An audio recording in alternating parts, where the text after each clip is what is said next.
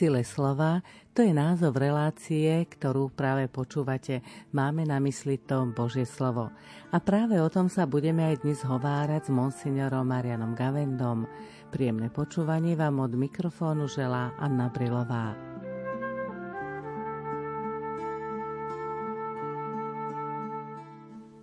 Čítanie zo svätého Evanielia podľa Lukáša.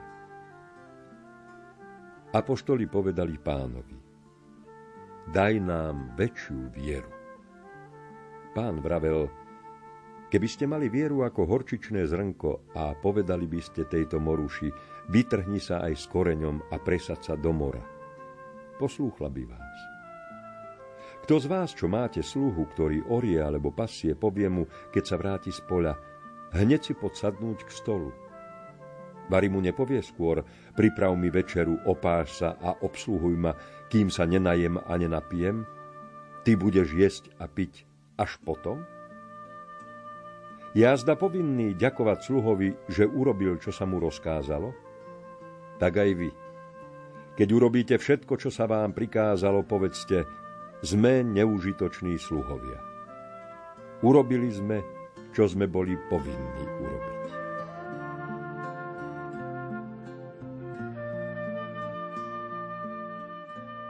Minulých týždňoch sme hovorili o probléme bohatstva, či už išlo o marnotratného syna, ktorý premárnil všetko a vrátil sa k otcovi ako k najväčšiemu bohatstvu.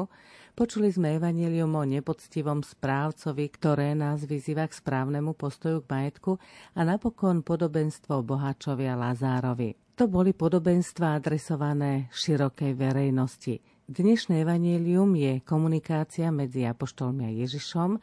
Učeníci si uvedomujú, že potrebujú viac viery a pýtajú si ju. Táto výzva je jedno zo štyroch tém, ktoré Lukáš prináša. Jednak je to Ježišové varovanie pred pohoršením, druhá hovorí o potrebe odpustenia a tretia hovorí o sile viery a napokon aj, že učeníci nemajú čakať vďačnosť za to, čo robia, pretože už to, že sú učeníkmi, je to najväčšou výsadou a odmenou. Poďme si to rozobrať na drobné. Apoštoli povedali, daj nám vieru a Ježiš im odpoveda svojsky. Neodpoveda im, tu máte vieru. To slovo apoštoli už vyjadruje, že to boli tí, ktorým Ježiš zveril úlohu. A boli si vedomi, že túto úlohu pre ktorú sú poslaní, sami nesplnia. Preto veľmi správne sa obracajú, pane, daj nám väčšiu vieru. V zmysle ani nie tak, že už ju máme a väčšiu, ale rozmnož našu vieru. Aj čo do obsahu, aj čo do rozsahu. Nie je to ako niečo hmotné, ale väčšiu vieru v zmysle aj rozšír, posilni našu vieru. Daj, aby naša viera bola silnejšia. Podobne zaznieva z úz apoštolov aj výzva Pane, nauž nás modliť sa. To sú dve také požiadavky, ktoré si uvedomili. Jedna, keď videli Ježiša, ako sa modlí a videli celkové z jeho správania, že na modlitbe stavia svoju činnosť, vždy sa utiahne modliť a potom zase zostúpi z vrchu alebo z nejakého utiahnutého miesta, venuje sa ľuďom a pomáha im. Videli, že tu je prameň a tu je rozdávanie z tohto prameňa. A tak sa spýtali, nauž nás modliť sa. A v tomto prípade zase poprosili o dar viery. Pane, daj nám väčšiu vieru. Pán Ježiš prirovnáva vo svojej odpovedi vieru horčičnému zrnku, kde nie je len o ten obraz, keby ste mali, tak by ste povedali, ale tu ide o to, čo robí horčičné zrnko silným. Čiže keby ste ju mali ku nie takú malú ako horčičné zrnko, ale ako horčičné zrnko, lebo pán Ježiš sám hovorí v inom podobenstve, že nebeské kráľovstvo sa podobá horčičnému semenu, ktoré je maličké, ale vyrastne z obrovský strom. Nie vďaka tomu semenu ako takému, tej troche minerálov a všetko, čo sa v malom semienku nachádza, ale že tomu semenu dáva Boh vzrast, to, že to rastie, že tam je tá energia, tá sila premieňať minerály, čerpať z pôdy, formovať kôru, listy, drevo, proste to všetko už je v tom semienku vložené, ale je potrebné, aby sa tá živá sila prebudila a aby ten proces prebiehal. Čiže v tomto zmysle treba chápať ten obraz horčičného zrnka. Nielen, že keby ste ju mali takú maličku, tak by ste také veľké veci robili robili. Ale keď vy budete tým malým zrnkom, tá vaša ľudská prírodzenosť, možnosti vášho rozumu, vašej vôle, vašej aktivity, to všetko je oproti poslaniu strašne málo. Ale keď vydáte k dispozícii seba, stanete sa tým horčičným zrnkom, tak Boh dá vzrast, aj Pavel to hovorí, ja som si al druhý polieval, ale Boh dával vzrast, to je to podstatné, tak potom bude vaša viera účinná. Bude tak účinná, ako Ježiš prirovnáva poviete moruši, vytrhni sa aj s koreňmi a presad sa do mora, poslúchla by vás. Zatiaľ neposlúchla ani apoštolov, ani oni nemali takú vieru, ale zrejme je to nejaký obraz, ktorý nám chce niečo povedať. Ale je to výzva práve, aby v spolupráci s vierou postupne sa do tohto stavu dostávali. Vytrhnúť aj s koreňmi, presadiť do mora. To je obraz, e, ktorý nie je logicky ani prirodzený, ale znamená to, že človek sa zo svojich hriešných koreňov dokáže vytrhnúť to je ovocie viery, pokánie, zmena života a čerpať už nie z pôdy, z toho prirodzeného, z prirodzených podnetov, ale čerpať z Božieho zjavenia, na ktoré odpovede viera, ako si môžeme ešte aj bližšie povedať. Môžeme povedať, že sme na jednej strane nemohúci, ale na druhej strane máme v sebe potenciál, ktorý nám Boh dal a ktorý sa dá rozvinúť, ak sa mu otvoríme tom zmysle jednak ten potenciál už je do nás vložený a ten potenciál je nielen naše ľudské kvality, ktoré vkladáme do toho procesu uverovania a verenia ako čohosi priebežného, reálneho, ale aj schopnosť veriť ako taká už je milosťou. A potom ale priamo Božia milosť spôsobí, že tá viera sa prejavuje, že rastie. To, čo si vnútorné, tá sila veriť, sila hýba človekom, už nie z človeka, lebo je to čosi, čo ho nepomerne presahuje. Čo vidím, tak potom túžim prirodzene. Nejaké chutné ovocie, tak mi príde naň chuť a idem si ho rukou zobrať, ale Viera nám približuje Boha, jeho život, ktorý nás presahuje a ani ho nemôžeme vlastnými silami dosiahnuť. Čiže aj ten cieľ viery, aj tá cesta k cieľu je všetko vo viere a to je dar. A aj túžba po tomto cieli, lebo túžiť po niečom, čo nevidím, nie je prirodzené. Túžiť človek po veciach, ktoré pozná, alebo ktoré vidí okolo seba, alebo túži po vzdelaní, po poznaní, čo si čo patrí k tomuto životu. Ale túžiť po niečom, čo ani nevieme, čo je, Boh začína tam, kde končí akákoľvek naša predstava o ňom a predsa po ňom túžime, už táto túžba je od Boha. A dôležité je rozlišiť, že ďalšie myšlienky nemusíme umelo spájať, i keď vždy sa nejaké spojivo nájde.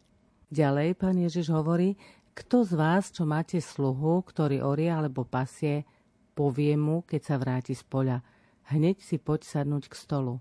To už je postoj učeníka, ktorý sa dáva do služby. Čiže jedna vec je viera a druhá vec je postoj ktorý má mať správny učeník kráľovstva. Čo sa tým myslí, je tu použitý výraz dulo, sluha, otrok, čiže človek, ktorý nie je zamestnancom u nejakého svojho pána, nerobí za odmenu, ale tým, že si ho ten pán kúpi, už v tej cene jeho je, že má pracovať. To sa tým chce povedať, že kto z vás, čo má sluhu, tak bude sa mu cítiť niečím zaviazaný, že ten sluha niečo robí. To ako keď si kúpite stroj, už v tej cene je, že ten stroj má pracovať a nie, že by ste mu mali byť za to vďační alebo ho nejak odmieniať. No tak takto bol povnímaný otrok, že on je už od toho, aby pracoval. Dostáva samozrejme od svojho pána to najpotrebnejšie k životu, ale nerobí za nejakú inú odmenu. Samozrejme, musíme veľmi dať do súvisu toto Ježišovo podobenstvo s tým, čo povedal už nie ako podobenstvo.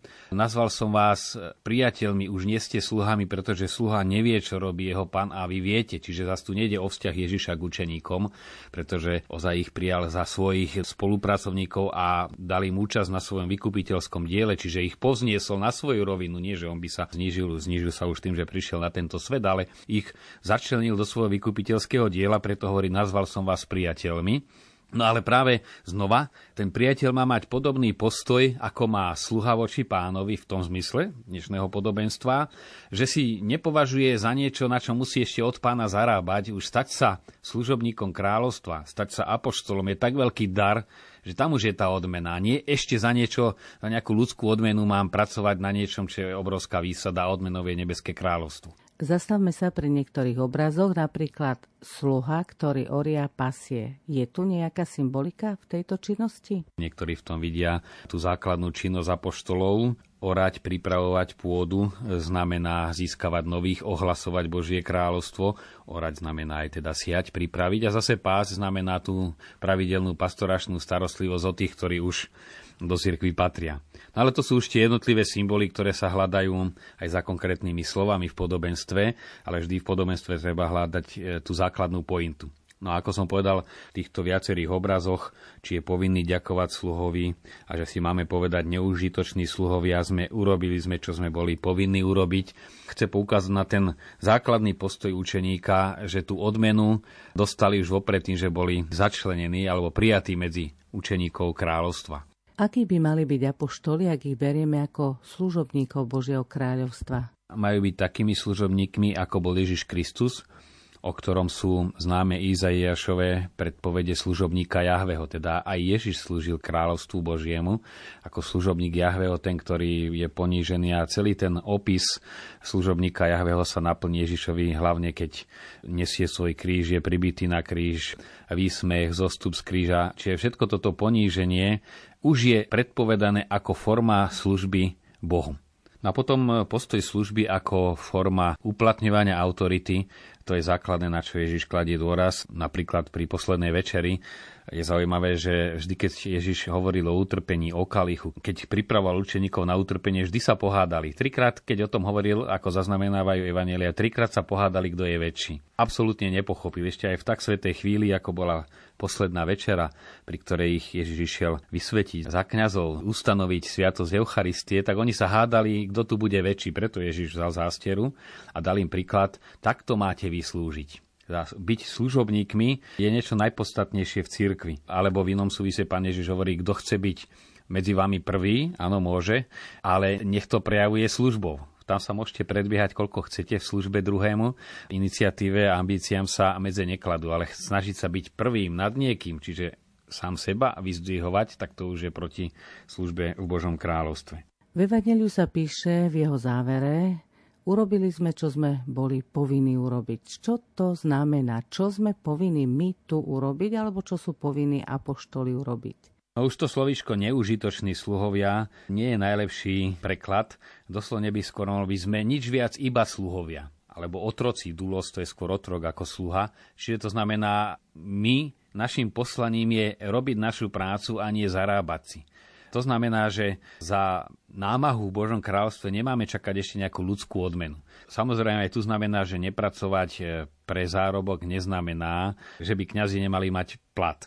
Aj sám pán Ježiš hovorí, tam, kde prídete, keď posiela učeníkov, jedzte všetko, čo vám predložia. Čiže dostanú za to, že hlásajú niečo kto slúži oltáru z oltára aj žije v tom zmysle, že za túto službu na živobytie má dostať nejaké prostriedky. Nie v tomto zmysle. Kto naozaj alebo robí v cirkevnej nejakej inštitúcii a potrebuje vyživiť seba, svoju rodinu, tak nemôžeme povedať, pán Ježiš, povedal ste neužitoční sluhovia, čo by ste ešte chceli, ale má dostať slušný plat, taký ako to sociálna náuka cirkvi vyžaduje, čo nie je vždy samozrejme ani v inštitúciách samotnej cirkvi zadozučiniť požiadavkám sociálnej spravodlivosti spravodlivosti podľa sociálnej náuky cirkvi. Ale tu ide o ten vnútorný postoj, že iné je, keď už som pri tejto skutočnosti, iné je dostať plat ako zamestnanec, ale iné je cítiť, že toto je tá moja hlavná odmena.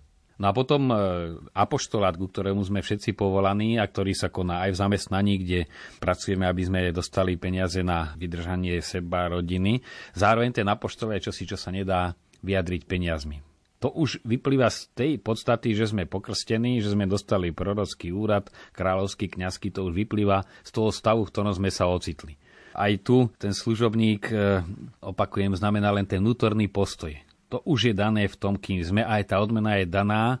V prípade otroka je to niečo ponižujúce, byť otrokom nejakého pána, ale byť služobníkom v Božom kráľovstve, dávam dôraz na to v Božom, čiže už sme vyzdvihnutí do života Božieho kráľovstva, už v tom je aj samotná odmena.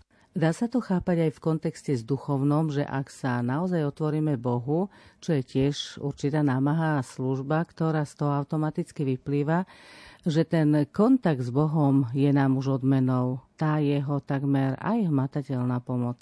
Samozrejme, týka sa to aj vnútra nielen očakávania nejaké vonkajšie odmeny, uznania, slávy, ale tá potreba modlitby a všetkého, čo patrí k životu s Bohom a životu v Božom kráľovstve, lebo to nie je len osobný život s Bohom, ale my spoločne veríme, znamená, že to už z tej povahy veci vyplýva ako potreba a potreba je povinnosť. A je nesprávny postoj a mnohí ho majú veriaci, že ako by čosi Bohu navyše dávali. Že už keď idú okrem prikázanej nedelnej omše ešte v týždni, tak to už, Pane Bože, to som ti dal čosi navyše alebo keď sa čosi pomodlia, ja už som ten lepší, ktorý dal Bohu viac, než je to minimum, čo Boh od nás žiada, ako by to dávali Bohu nejaký dar. A to je často mentalite ľudí, alebo aj pomoc blížnemu. Ja už som pomohol, hoci som nemusel. To je relatívne, či musel, alebo nemusel, lebo pri poslednom súde sa spýta, mal si a ten bol hladný, dal si alebo nedal. Ten pán povie, nemusel si, ale teraz nebudeš mať odmenu. Keby si bol dal, dostal by si odmenu, lebo to ja som tam čakal. Takže v tomto zmysle aj to musieť, nemusieť, nie je nejaký morálny nátlak, ale vyplýva to z povahy veci, teda aj potreba prejavov viery, potreba začleniť sa do celého toho náboženského života, ktorý vykryštalizoval cez celé stáročie aj, aj v rôznych kultúrach ako bežný prejav viery, niečo, z čoho žijeme a niečo, čo sa v živote prejavuje, no nedá sa to bez toho. Hoci nedá sa to ani prikázať aj tie cirkevné prikázania, ja neviem, aspoň raz do roka sa vyspovedať, alebo iné sú skôr tou najnižšou látkou, že keď niekto už tak otúpel, že necíti tú potrebu spovede aspoň 5 krát za rok, no, mal by ju cítiť človek, tak ešte sa tu dá už pre tých úplne otúpelých povedať, že keď už ani toto nejdeš, tak si už celkom mimo. Ale to neznamená, že keď toto splníš, už si dobrý. To sa ani nedá povedať, kedy si dobrý, lebo nikto z nás nie je dobrý, ale tá potreba má vyplývať zo srdca. Tieto vonkajšie príkazy sú len na určité citlivenie, že pozor, už, už si naozaj aj pod tou minimálnou hranicou, už ponad ňu prepadávaš, má to človeka nejak držať. A vidíme, že mnohých aspoň toto drží ako tak nad vodou, hoci je to škoda ísť na spoj len preto, že je to cirkevné prikázanie raz do roka keby človek mohol skutočne viac. Ja si myslím, že každý v základe žijúci podľa viery aspoň tie 4-5 razy by mali do roka na spoveď. Neviem si to predstaviť zriedkavejšie. Ono je to asi o tom, že keď si vytvoríme ten osobný vzťah s Bohom, potom ani tá spoveď nie je problémom a ak je v nás Kristus, tak sa to prejavuje aj na vonok. No iste celý vôbec môcť žiť s Bohom, to je tá najväčšia odmena.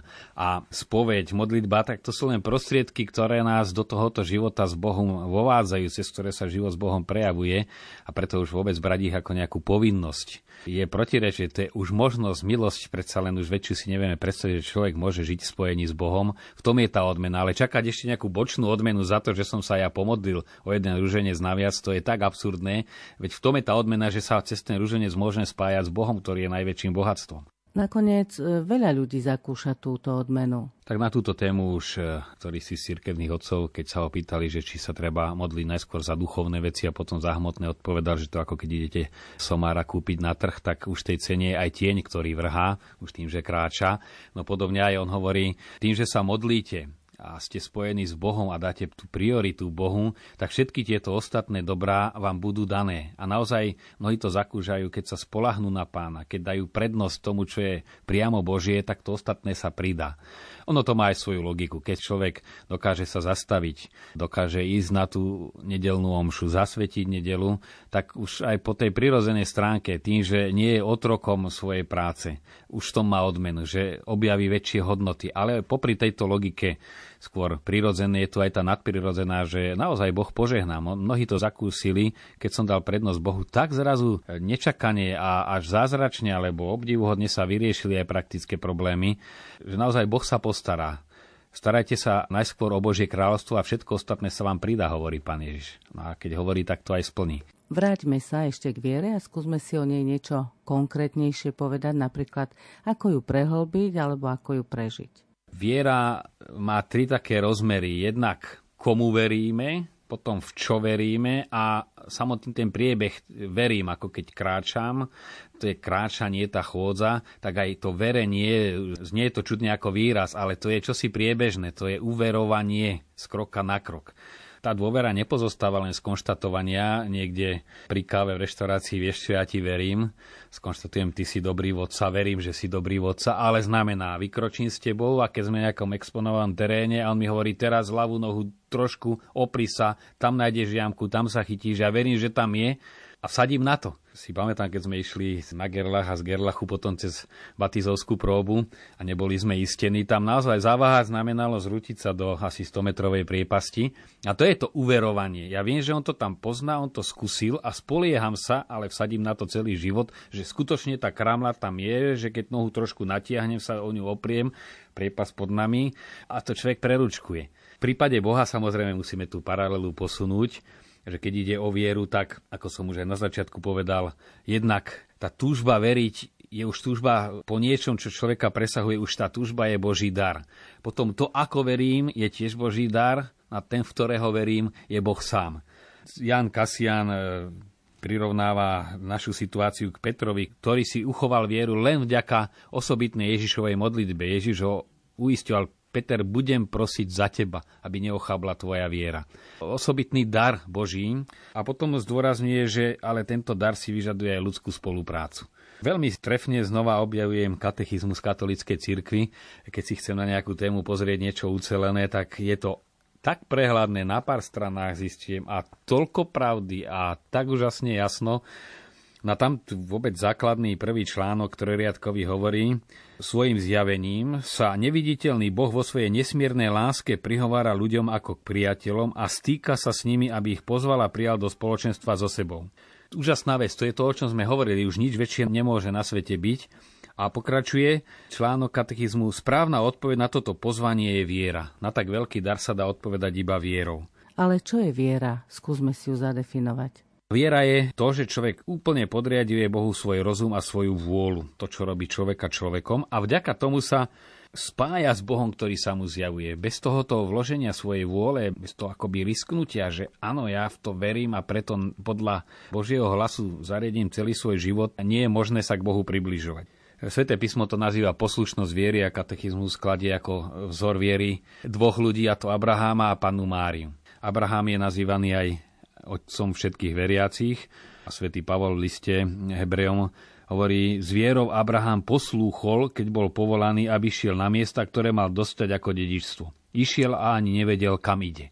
To bola tá viera, podľa všetkého Abraham bol bohatý, dobre situovaný človek, mal stáda, mal služobníctvo a zrazu nejaký hlas, niečo, čo je len hlas, teda nie je človek, ktorý hovorí, on počul iba hlas, lebo Boha nemohol vidieť, ale jeho hlas vo svedomí zachytil a povedal mu, všetko toto zoberieš a nepovedal, pôjdeš do Mezopotámia alebo pôjdeš do kanánskej krajiny. Pôjdeš, kam ti ukážem. A on vykročil, zobral všetko a kráčal a čakal, že mu ukáže. A to bolo to gesto uverenia už zo strany Abraháma.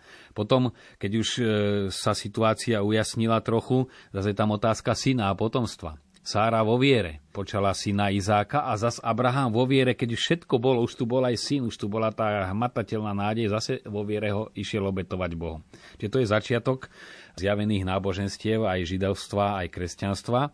No a potom najplnšie, kto žije, vieruje Panna Mária. Jednak viera, s ktorou odpovedá na anielovo zvestovanie, vo viere Panna Mária, ako hovorí Augustín, najskôr vo viere v srdci počala Ježiša, až potom v svojom tele, teda fyzicky.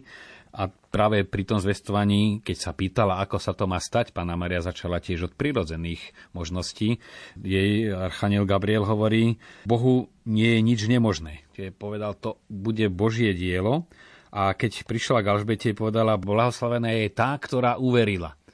Čiže to bolo na nej veľké, že ona vsadila na to, uverila, povedala to áno, aj keď si nevedela predstaviť, ako sa to stane, len uistenie. Bohu je to možné. Nevieš, ako ľudský je to nemožné, Bohu je tu možné a pán Mare povedal, áno, nech sa tak stane. A v tom nech sa tak stane, podobne ako Abraham vykročil, tak ona dala plne k dispozícii seba, a v nej sme boli my všetci zastúpení, a odpovedala a preto ju budú blahoslaviť všetky pokolenia. Pre vieru. Pre jej vieru ju budú blahoslaviť všetky pokolenia. Keď hovoríme o Pane Márii, väčšinou tú marianskú úctu berieme ako čosi také paralelné alebo vedľajšie, že je viera v Eucharistiu, viera v Ježiša Krista a potom tu máme Panu Máriu, ale ono to veľmi silno súvisí. Testament, ktorý nám Panna Mária zanechala, hovorí práve o viere. A o viere aktívnej, o takej viere, ako bola jej viera. Urobte všetko, čo vám môj syn povie. To sú posledné slova, ktoré máme zachytené z úst Pany Márie. A zaujímavé, že tými istými slovami hovorí Boh cez Ducha Svetého pri krste Ježiša. Toto je môj milovaný syn, ktorom mám zalúbenie, počúvajte ho. A počúva znamená poslúchajte, teda uverte mu. To znamená aktívnu odpoveď viery. A na hore tábor, krátko pred Ježišovým účením znova. Toto je môj milovaný syn, počúvajte ho. Správna marianská úcta sa prejavuje v tom, že čerpáme od Pany Márie silu uverovať Božiemu slovu nie je možné, aby bol niekto marianským ctiteľom a nebral do rúk z vierou sväté písmo a nepýtal sa, čo tu Boh do mňa chce. Mnohí to tak berú. Ja som marianský ctiteľ, ja sa modlím ružence a tým žijem svoju vieru.